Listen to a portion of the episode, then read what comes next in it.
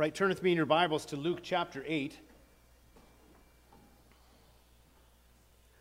Luke chapter eight, and we're going to be reading verses one through to three.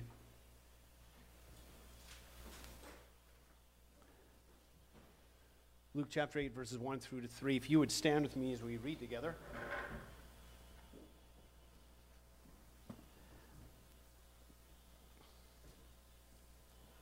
It came about soon afterwards that he began going about from one city and village to another, proclaiming and preaching the kingdom of God, and the twelve were with him.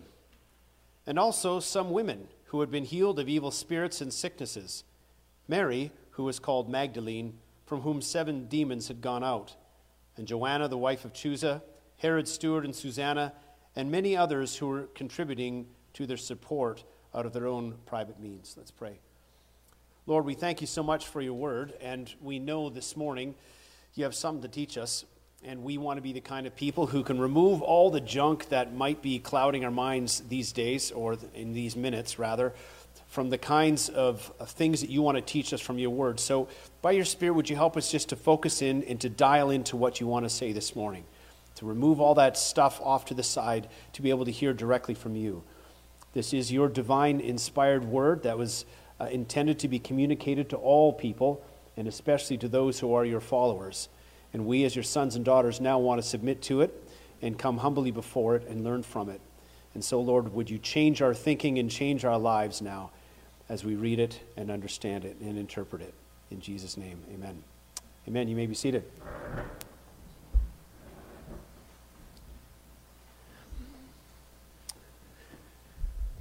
So uh, we finished the book of Luke, uh, book of Luke, we finished the book of James, and we're going to be going through a series of biographical uh, sermons. So I'm quite excited about this. I uh, I don't know if I've ever done this uh, ever in, in my preaching history, but I'm going to be walking you through different characters from the Bible.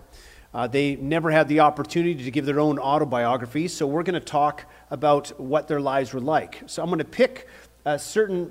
Uh, um, characters from the Bible, and I'm going to walk you through uh, what these people were like. So what I'm essentially doing is I'm grabbing all of the scriptures about this individual, compiling to them together uh, so that we understand their characteristics and we understand a timeline of their life.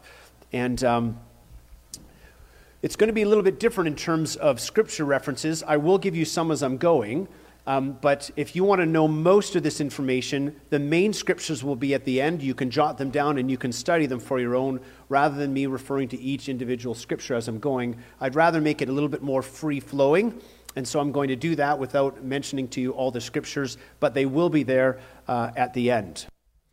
Um, so this morning we're going to look at uh, a fa- one of the favorite characters of mine in the New Testament. Her name is uh, Mary Magdalene, and... Uh, We're not going to do a kid's story this morning because essentially the story of Mary is going to be our story as we walk through together. Her name is Mary, and she was one of the most uh, important women in the New Testament. In fact, she is mentioned in the New Testament more than most of the apostles and more than any other woman in the Gospels apart from Jesus' family. She was a very prominent figure in the New Testament. And Mary was a common name back then, and so to distinguish Mary from other Marys, she was called Magdalene, as we noticed here in Luke chapter eight. This is not because that's her last name, but rather this is the place where she was from. She was from a place called Magdala. Now, I had the opportunity to go to Magdala when I was... Uh, Uh, I, I, I seem like I do that almost every week. Yeah, I had the chance to go there. And, okay, there's a tour next week, and we're all going, yeah, get on with it. I know, I know. You've been there, I haven't. Yeah, yeah, sure. Um, but when, when we were in Magdala, in just recent years, they have uh, um, uh, uncovered the synagogue that was in Magdala. This is one of the, the most um, uh, significant uh, synagogues that they have found. Uh, in antiquity, and it's uh, it's quite phenomenal. You can see the the the the outer court as you're going in. This is probably where the the the um, the Hebrew scriptures would have been, the manuscript that they could have studied together, and then you would go in to the larger synagogue. Also, in archaeological digs, they have uh, discovered a, a larger marketplace, and so uh, this place, this uh, place called Magdala, was located right by the Sea of Galilee, and it was a fishing city. Uh, fishing city, and so there, um, The, the trade that would go on uh, in the marketplace, of course, would have included fish because uh, this was the main industry in that city. Um, we don't know much about Mary's upbringing in Magdala because the Bible introduces her as a woman already. So we don't know what it was like for her to grow up. Uh, but by all accounts, she was a very wealthy woman. We don't know how she became wealthy, but it would appear that she ended up with some kind of passive income, because as you'll discover, Mary was free to travel about and leave the city and yet still have not only enough cash for herself, but have enough cash for others as well. And we'll get into that in a minute. Now, of course, as I mentioned earlier, there was a synagogue in Magdala, but Mary uh, initially wanted really nothing to do with God. She had a taste for the spirit world, but not under God's dominion.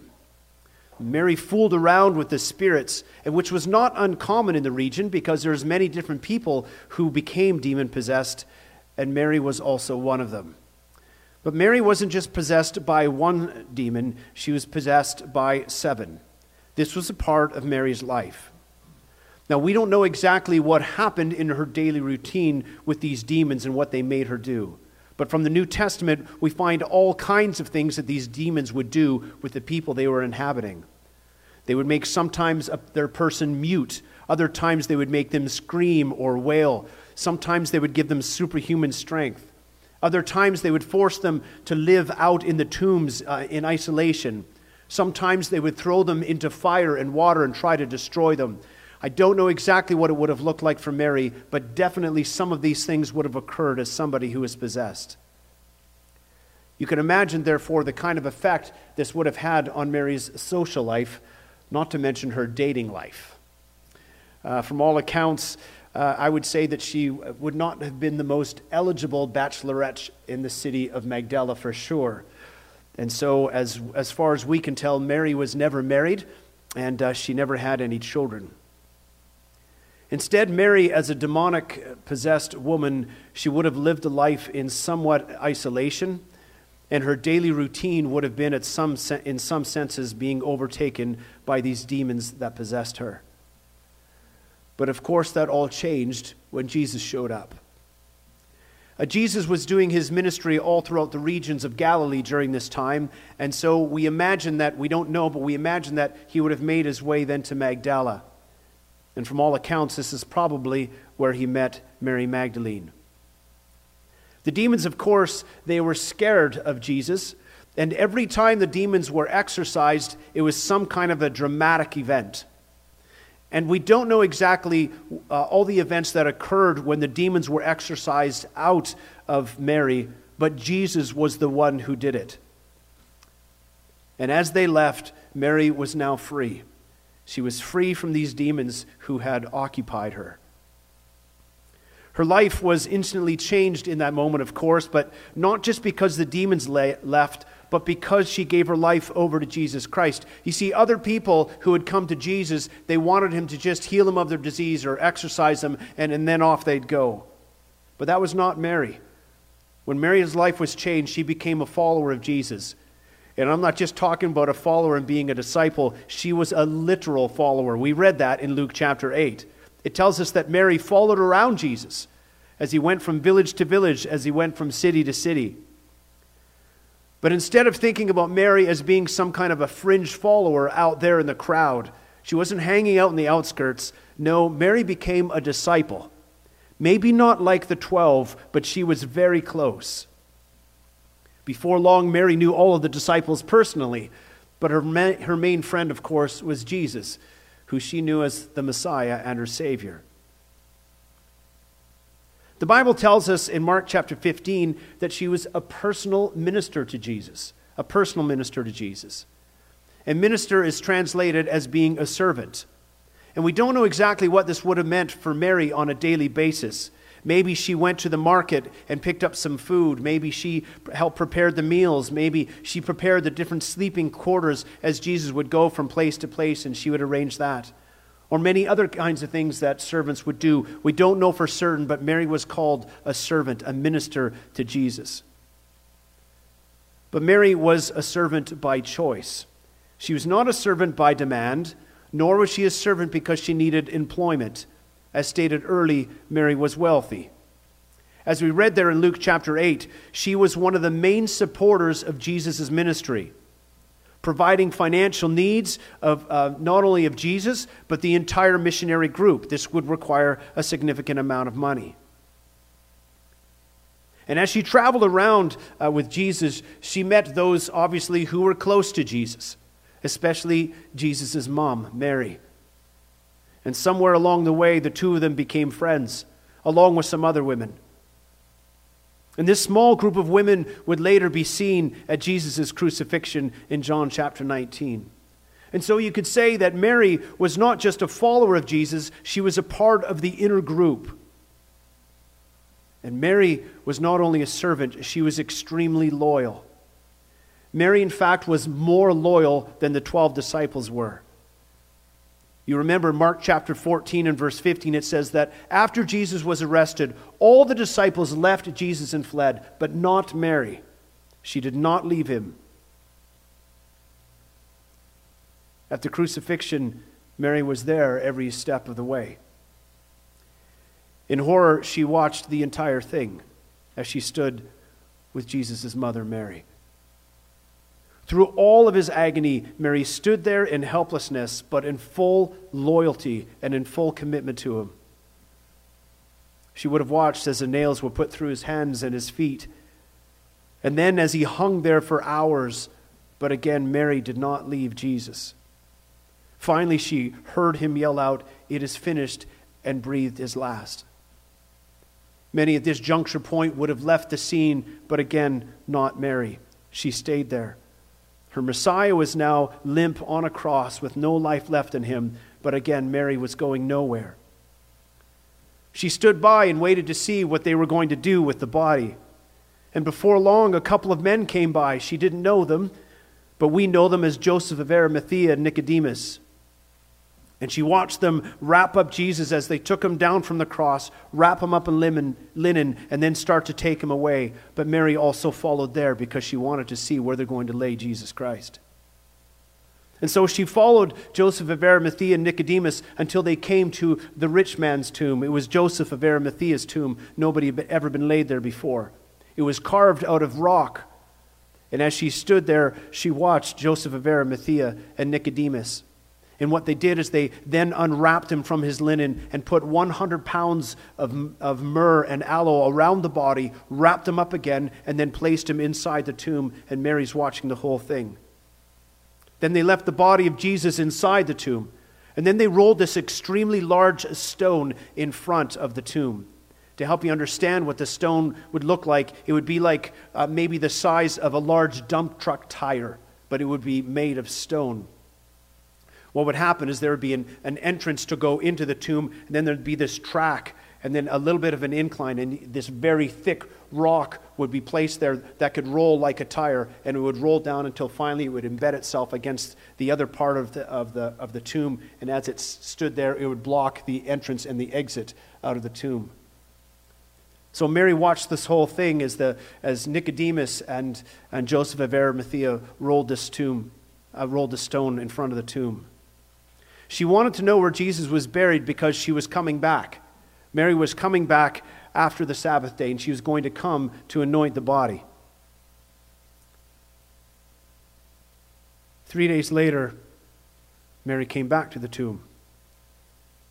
She woke up so early that morning that it was still dark when she arrived. The plan was this: I would get some other helpers to roll back the stone, so that she could then anoint Jesus' body with the spices that she had brought with her.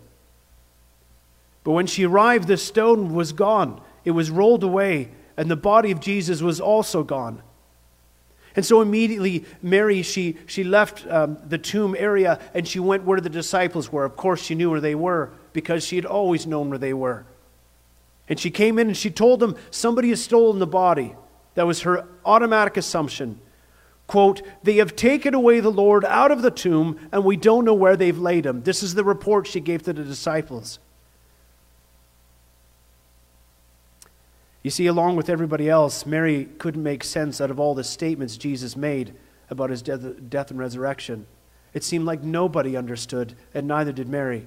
And so her assumption was that some bandits have come and stolen the body of Jesus, which made her even more upset. Apparently, grave robbery was com- a common practice back then, especially for a wealthy tomb. This is what she assumed then had happened.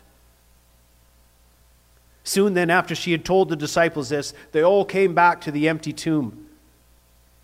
Overcome with emotion, again, Mary begins to weep. This lasted long after the disciples left. She was there all alone. And as she was crying, two angels then appeared inside the tomb, and they asked her, "Why are you crying?" And she again explains that Jesus' body had been taken away, and she doesn't know where it is. And turning from the tomb then, she sees yet another person. And this time she assumes it's the gardener. But it's not the gardener, it's Jesus. But she thinks it's the gardener, and maybe he has taken the body away.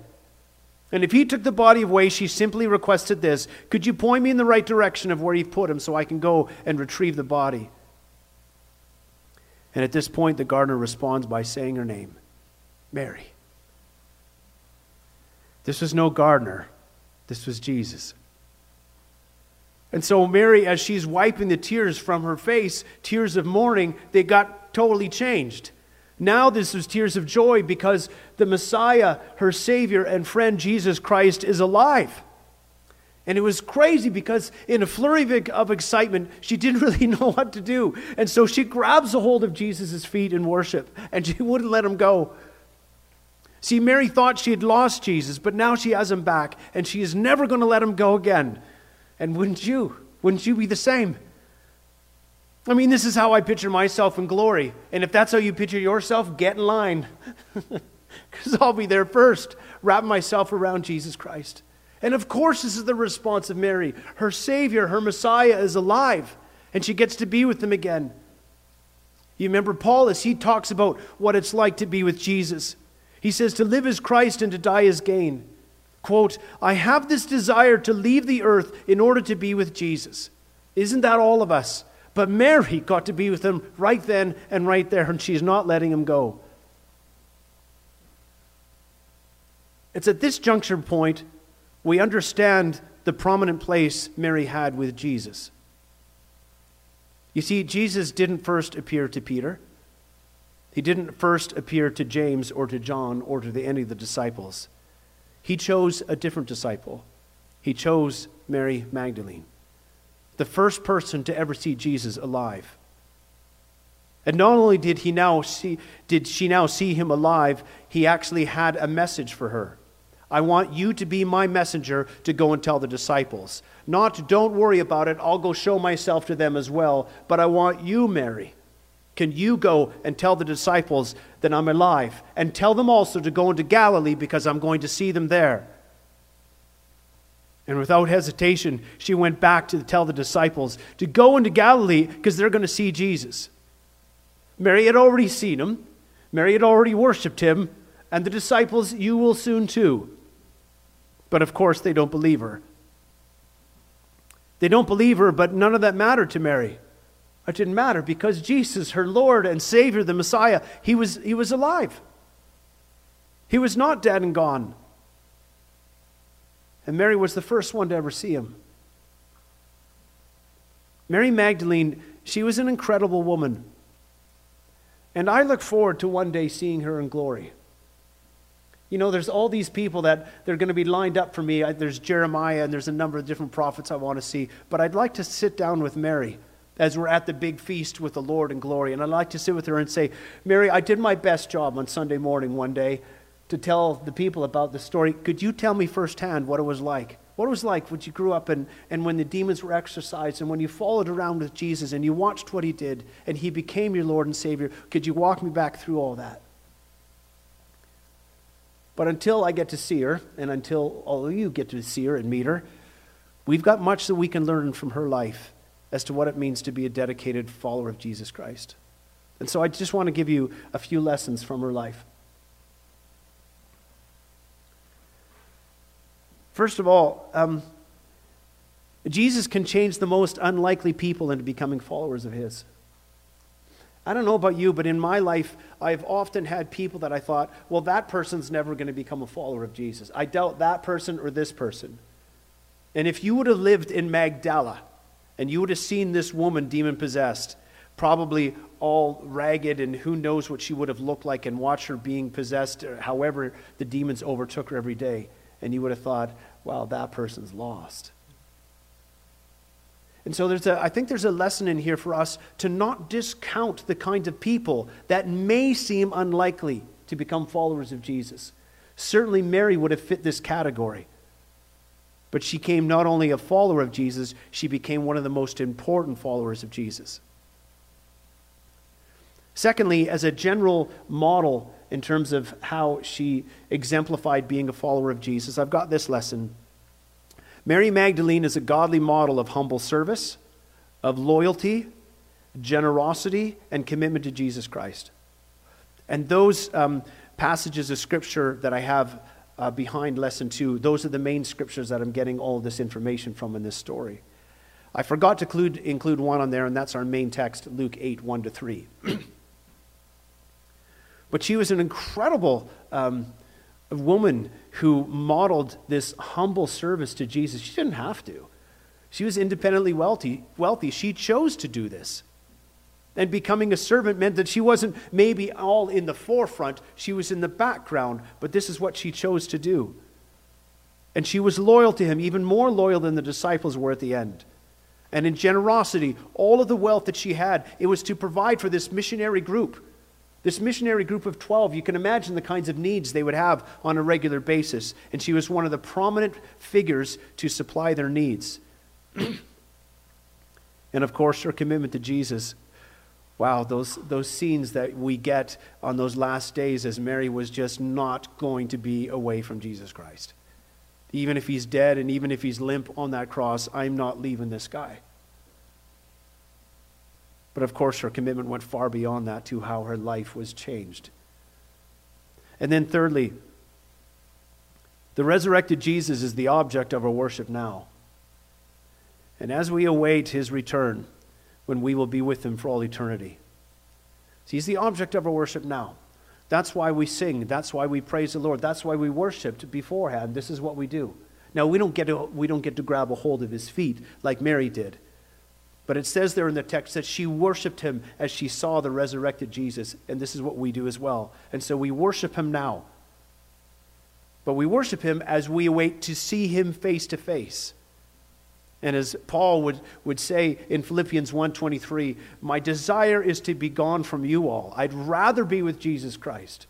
But for now, I understand it's more important for me to remain with you. But I can't wait to be with Jesus. I can't wait to be with him. And so, yes, until we see Jesus face to face in glory, we will worship him now. We will continue to do this. But it's all in anticipation of the day we get to finally see him face to face. Mary was such a great uh, model for all of this. I don't know what you all think about Mary, um, but in my own study of her, uh, man, I appreciated her far more than I ever had before.